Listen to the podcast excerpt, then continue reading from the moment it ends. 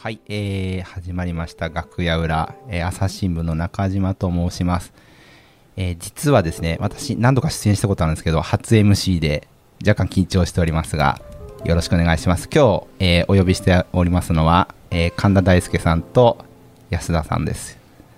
よろしくお願いしますよろしくお願いします。お願いしますでえーっ と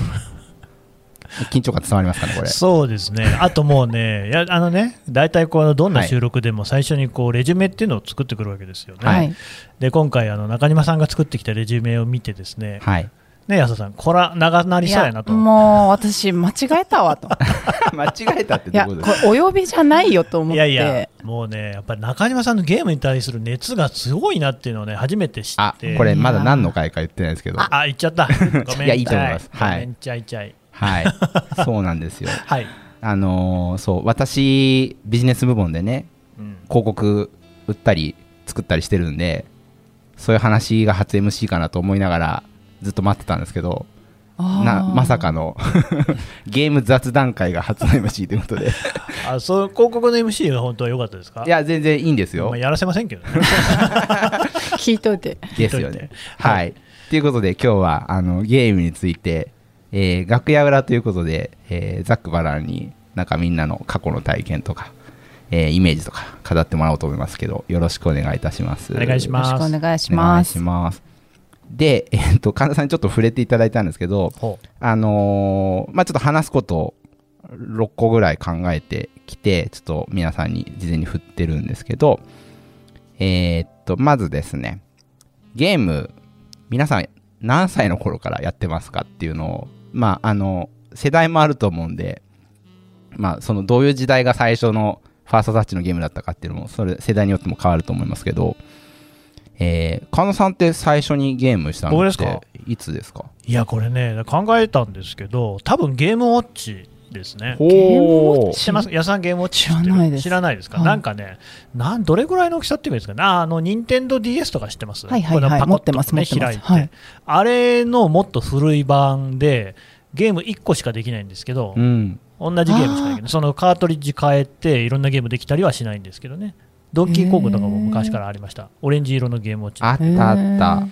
で、あのー僕のい僕46歳なんですけど、うん1個前の世代の人たちはインベーダーとかやってるんですよねスペースインベーダーとかはいはい。あのなんまか、タバコもくもくの喫茶店で大人あがやってるイメそうそーうジ。そうはあはあ名古屋うちとかやってるゲはいはいーセンの、その僕は次の世代なんですよ、うんでゲームセンターにあったゲームはギャラクシアンとかゼビウスとか、うん。まあナムコ多かったですよねもうちょ強っとかった一世代も下うっていちうょかっでとす先、ね。うんで最初に触れたのはやっぱりだからゲームウォッチで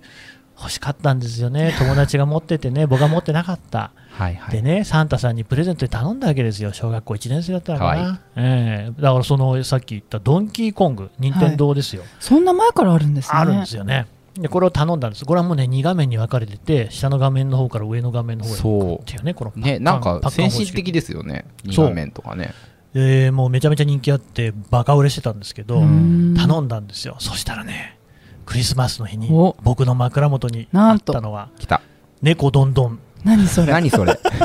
猫どんどんっとていうゲームあってだか らねあの緑色の猫どんどんオレンジとは全然違う一画面のゲームだったんですけどね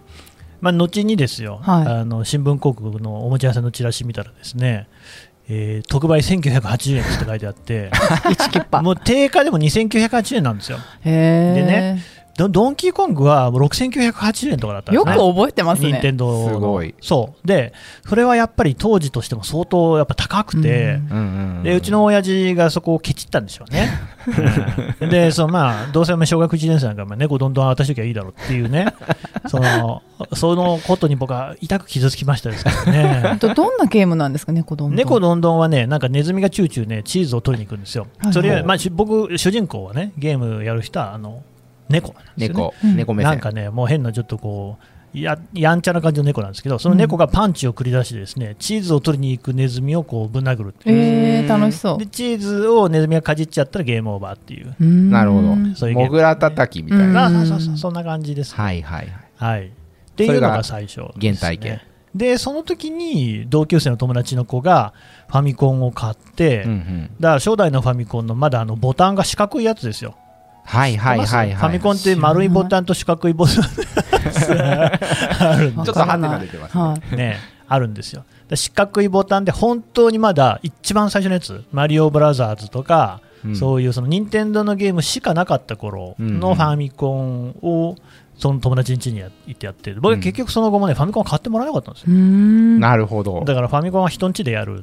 なんだったらあとはああはあのたまにこう本体ごと貸してもらったりしてましたからね。へえ、はあ、いでもありますよね。友達ん家行ってそれをやりたいみたいな、その、その持ってる子のうちに集まるみたいな。さあさあさあそう。はいはいはい。あのーだからロールプレイングゲーム、ドラクエみたいなやつも、あの友達ん家でやってましたからね。あ、そうなんです。じゃあ結構長いさせてもそうらそわうないと。意味わかんないです よね。うんで、友達は何してるかっていうと、その間漫画読んでるっていうですねあ。、なるほど。へーすごい な。託児所みたいな。まあ、託児所か。 そう、確かでに、客観的に復は活そのうで字すもね。メモって帰るみたいな。そうそうそうえじゃそうあ。冒険の書神田さんのがそこあ、のそう、家ドのラクソエフト3ににあるってことはありまししたね。た。へーそう、なるほど。みたいな。面白い。すいません、長くなりました、ね。いえいえいえ。はい。やっぱ個人ごとに違いますね。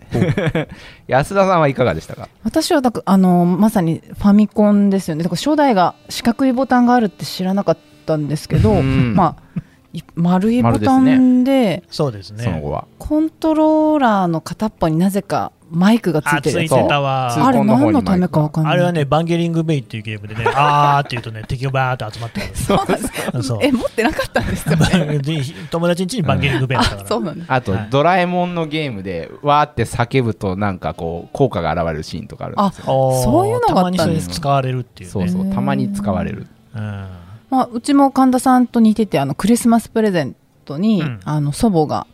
あのいやー買ってくれるっていう素敵なこおばとあちゃでんじゃないのよ。でも親と揉めてましたよやっぱりだってファミコンは1万4800円ですからね。あ 覚えてるすごい記憶力ですね。いや、あのね、なんで覚えてるかっていうと、僕もう小学校4年生の時に欲しかったんですよ。うん。で、僕のメガネがね、当時メガネを初めてかけたんですけど、はい1万4800円だったんですよ。なるほどピ。タリうわ、ファミコンと同じ値段だと思って、 どっち取るみたいメガネいらないんだけどなと思った んですけど、いや眼鏡まあ、いる目でしょ見えないと授業受けられないのでね、えー残念ながまらあっていう。親から考える優先順位はそそういううこなりとまですすね。ね。うはいんなるほど。じゃあ、それちょっとお高いから、お悩まれてたってことですかね。そうですねおばあちゃんはあの子供はこういうの好きでしょって言って買っと買おうと買ってくれたんですけど、親がなんかあれ当時なんかあんまり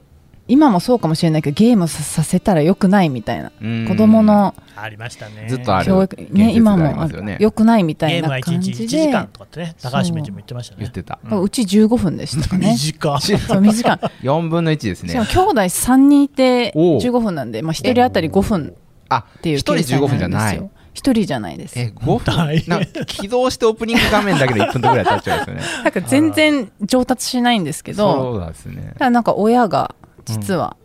あの我々が就寝した後にこのやってるっていう噂を姉か兄かが耳打ち してあ本当大人ってっていう感じでしたなるねそういう思い出が表と裏みたいなそう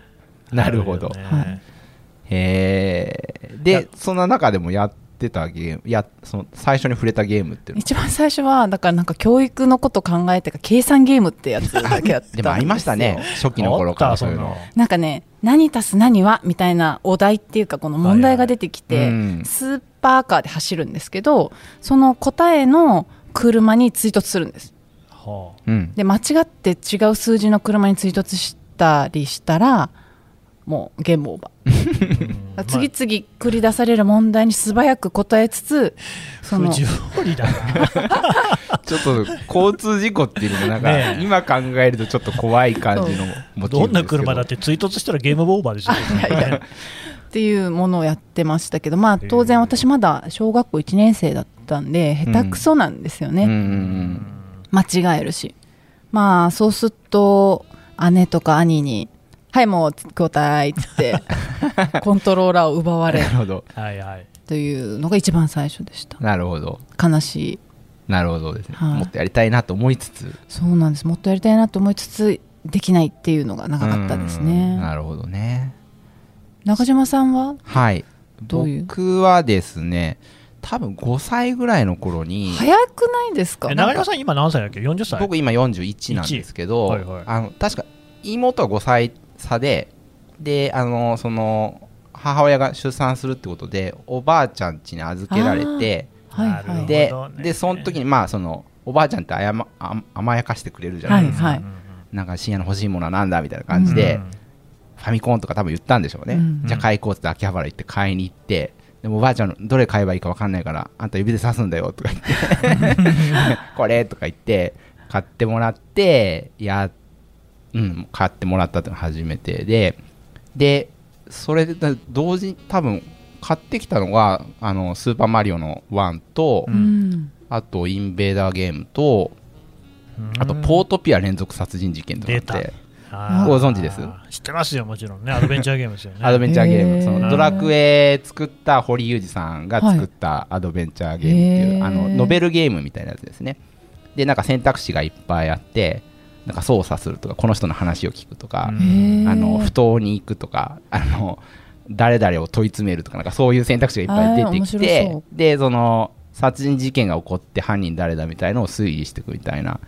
ゲームなんですけど、まあ、そそんなの5歳にできるはずないじゃないですか、うんまあ、それなんか多分父親が買いたかったのが何なのか買ってでなんか父親とそのおばさんがそれおばあちゃん家でそれをなんか真剣な顔して大人がやってるのをやっぱり大人だって夢中になるんですよねいやそうそういや、でも中島さん、ちょっと一つ言わせてほしい。はいファミコンのポートピアっていうのは、うんうんその選択肢をね、選ぶ方式じゃないですか。うんうんうんあれでももともとパソコンのゲームなんですよ。ほうああでそっか僕はね、パソコンゲーム版をやってるんですけど、あれは自分でコマンドを入力するんですよ。それ難易度高いですねだから、なんか自分で考えなきゃいけないんですよ。はいはい相撲と池とか言って、わかりま す相撲とっていうのはまあ淡路島のね、相撲と。はいはい まあポートピアってほらあの辺、神戸のあたりのね、 そうそう戸神戸の事件の話相撲と行かなきゃゃいけない理由があるんですよ、いろいろ。だからそういうのを自分で考えてうん、パソコンのキーボードで入力する、選択肢とか出ないっていうへね、えいや相当難易度高いですでよもね、ファミコンの方がゲーム度は高くあの高くって、だからあのうん迷宮みたいなのあるじゃないですか、あります途中ありますあれはパソコンないです。迷宮ないんだないないうんやなんか子供心に覚えてるのがなんか親が迷宮に入ってでなんかミスすると後ろの壁が迫ってきたとか、なんか閉まったかなんかなんかでであの昔のゲームなんで効果音がかなりシンプルなんですけどずっと無音なところにいきなりドンとか言う音がするん ですよでなんか泣いたかどうか覚えてないですけどむちゃくちゃ怖かった覚えがありますでね、あれ、ほら、犯人を確かめるときに、星のあざがあるっていう話あるじゃないですか。ああるね、でそのあざを確認するっていうことがこうゲームクリアの鍵なわけですよ。でもパソコン版はうんうんうんうんどうやったらそれができるのかって何のヒントもないの、うんだから自分で服脱げっていうのを入力するっちていょっうのとをなんかコマンドだけ見 ると案外どうなんだろうまあ、相手そうだ男ですからね。うんさいでもねそれ男か女か分かんないわけまあですそようそうそう途い中ろいろはあるわけなんですよね。うだんからそこら辺のね難しさっていうのは昔のパソコンまあファミコンもそうだけど、うんゲームって難易度めちゃくちゃ高かったなっていうね。そうですねやっぱりそのゲームのこうレベルの調整みたいなノウハウっていうのがないというか、うんすごいじ、ね、そそこのノウハウがない中での自由度が高かったので自由で高かもったやたらと難しいゲームがあったりとかうん逆になんか裏コマンドしたらいきなりゴールいっちゃうとあーかありますねうん、なんかこうそういうのがいっぱいあ流行っったたならとね、うん隠れコマンドみたいな、そうそう隠しだコかマンドらポートピアも多分昔のゲームだからいいと思いますけどあのー主人公が刑事かなんかででそれのなんかテカの部下のヤスっていうのがいるんですよねでその自分はその自分は画面に出てこないんですよ自分たに対面してる相手がいつも画面に出てくるんですけど、でさ一番最初にヤスが出てきてボスどうしますかみたいな話が始まるんですけど犯人は最後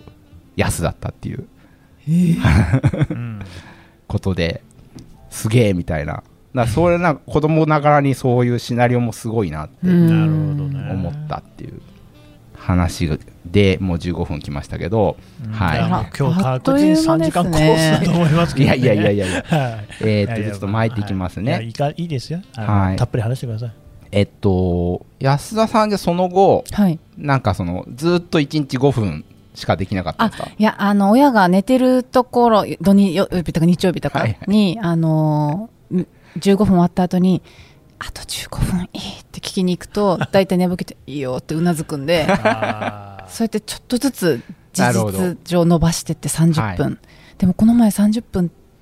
OK って言ったのにって言ってどんどん伸ばしていくって感じでしたけどやっなるほど。でも戦略。ぱ1時間長くても1時間ぐらいまででしたかうねんそなのるほど駆け引きありましたよね。ありましただから僕もその僕はファミコン持ってなかったけど持ってる友達が両親がね共働きで日中いないわけですよ家に。だけ、ど、ファミコンを隠していくんですよねあー家のどこかに。だからまずそれを探すところから始めるっていう。もうそこからゲームそみたいなの押し入れのどこにあるのかみたいなね。あそうそうゲーム感覚うでん。なるほど。 それやって、あ、ファミコンあったって、まあ大体見つかっちゃうんですけど、んまあ大して家の中だからね広くないからね。でねそこからまたスーパーマリオをやるみたいスーパーマリオ本当面白かったですうね、んな。もうすごかったね。まあ、あなんかれはね、うんでもそう初期のゲームなのにゲームバランスがすごいよくできてるっていうクリアしようと思えばできるけど超簡単でもないっていうね、いや私3が大好きですあのタヌキが出てきて空飛べるやあーつはいはいはいはいめちゃくちゃ面白かったな僕も3は持ってましたね、まあ、BGM とかもいいんですよね。やっぱゲーム音楽ですよ音楽いねいうね。んドラクエもやっぱお音うえドラクエや楽ってたの、安田さん。あの3からですけど、ほうほうで大人になってあのあファミコンじゃないですけど、うんあの Wii, Wii じゃないなんだ任天堂 d s とか、うんあと今スイッチでもやっててめちゃくちゃあそれ過去のはいやつのその、えーリニリニューアル版みたいのをやったりするんですかそれも新しいナンバリングをやってるんですかえーっとですねふなんか1と3と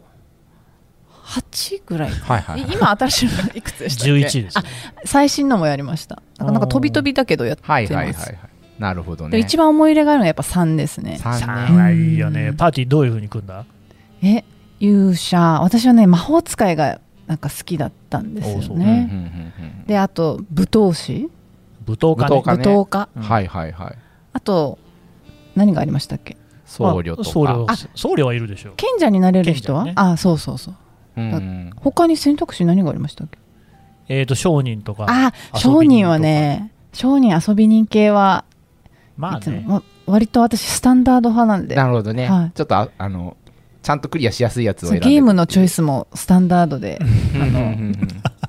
なるほどすそれいませね。ん、なるほ王どね道しかはいはいうん神田さんもドラクエね今やってるぐらいあれですよねいや僕はナンバリングは全部やってますよ。 1から11 11ままででうんでオンラインもやったことあるだから10がそのネットゲームなんですよね、あれね。はいはいもへうーあの最初のなんだボスがネるルゲルとかいうやつがいるんですけど、そこを倒すとこまではやりましたよ。へだからえ第1シナリオみたいなやつ。すげえ今もっと3とか4とか出てると思いますけど、はいはいうんはいやりましたよやりまオしンたラインっていうとどういうふうになるんですかえっとね、だから他の人たちと協力してボスを倒したりできるんですよ。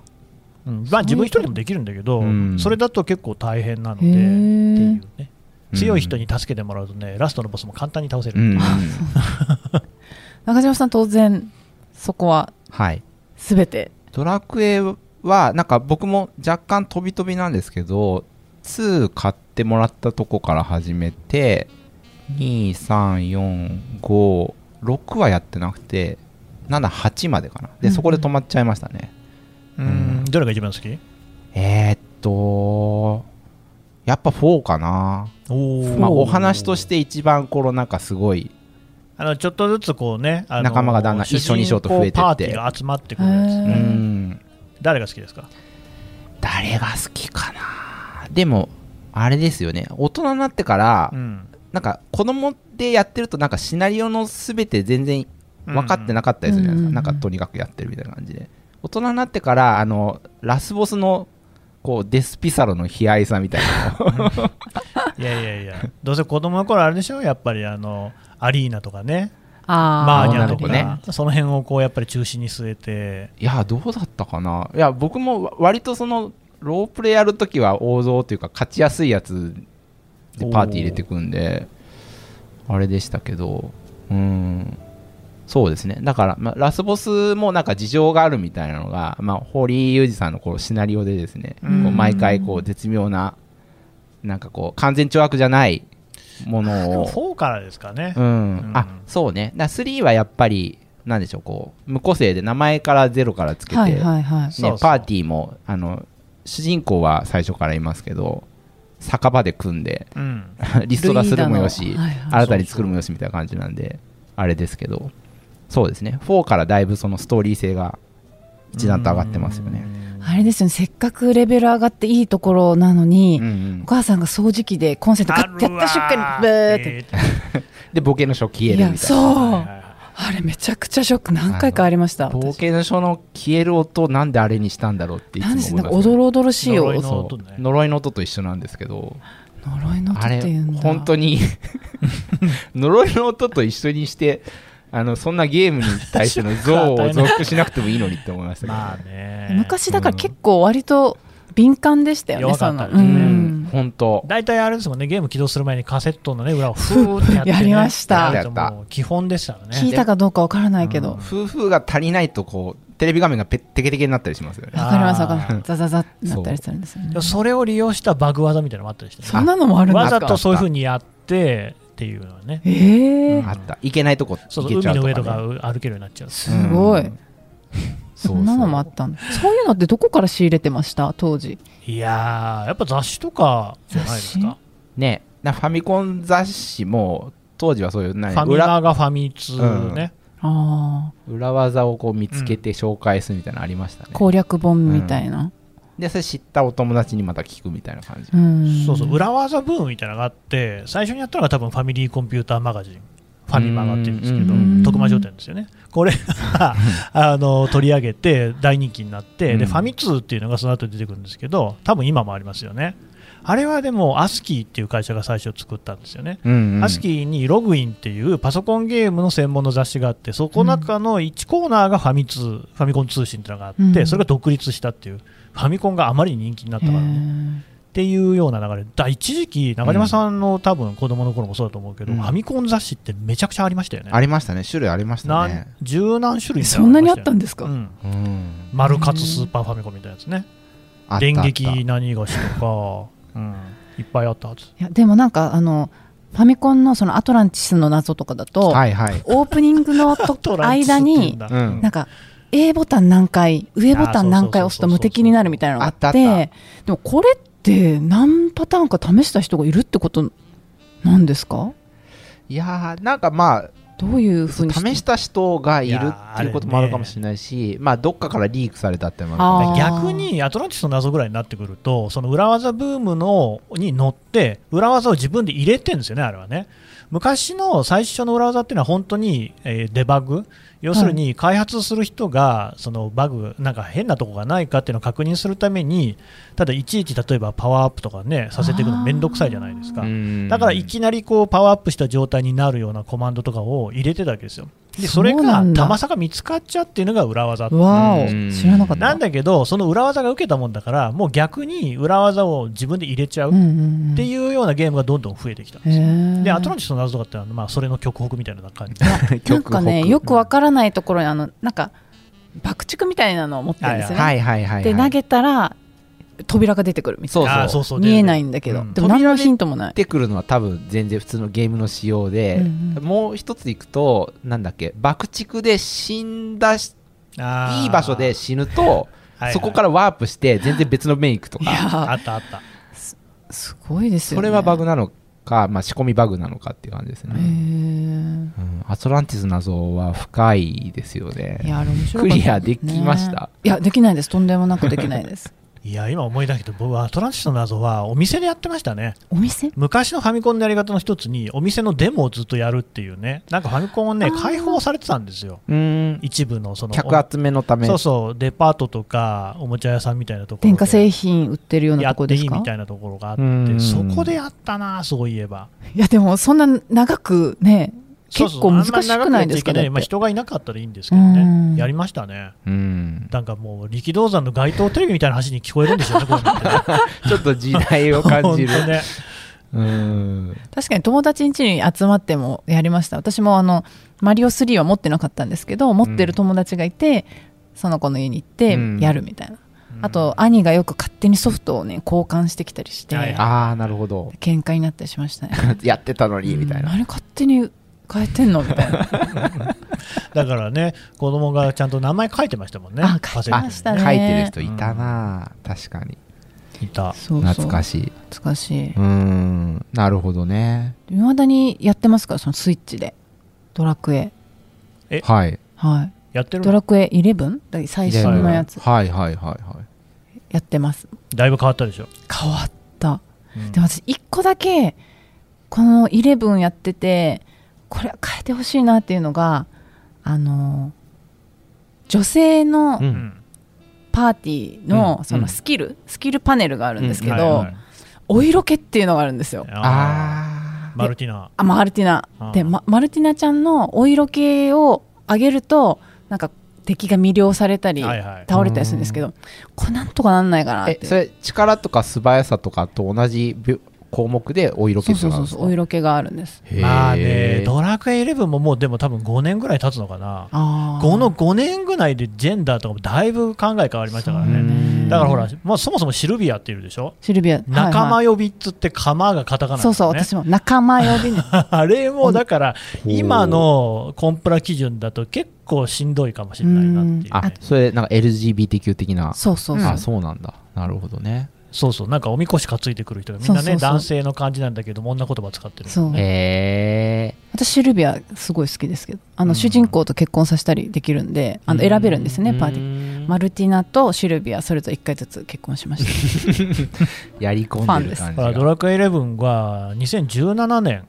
の発売だほうほうほうから、まあ、ちょい前ですよそうね。なんですね、そうなんかね衣装も、うんそのなんか装備を全部揃えたら見た目が変わるものがあるんですはいけど、はいはいそれもねやっぱね女性はね割と際どいものが多いんですようねん ちょっともやっとなんしてかまね、したドラクエの世界観が割とあの鳥山明先生の図柄でしょ、だからなんかパフパフとか入ってはるんいですはいよパフパフ入ね。ってる初期からありますよ亀仙人みたいなそ感うじでそうすけそどうそう、なんかその昔のドラゴンボールの感じみたいなのうんが、あとあられちゃんとかの時代の感じはうんちょっと残ってるかもしれない。確かに残ってますよねだからそれ、な今から01でそういうの入れるかっていうと入れないけどそ昔からあるそういうドラクエ定番のまあねそういう世界観っていうのを消す消さないっていうのは毎回多分議論になるような気がしますけど、うんなんとなく残ってるみたいなことなんでしょうね。うんうんるほどまあ、それを懐かしいとか思う人もいる一方で、ね、もうなんじゃこらとかいい加減にみたいなこともあるのかもしれないですよね。うん、まあでもすごい楽しい何回もやってますなるほど。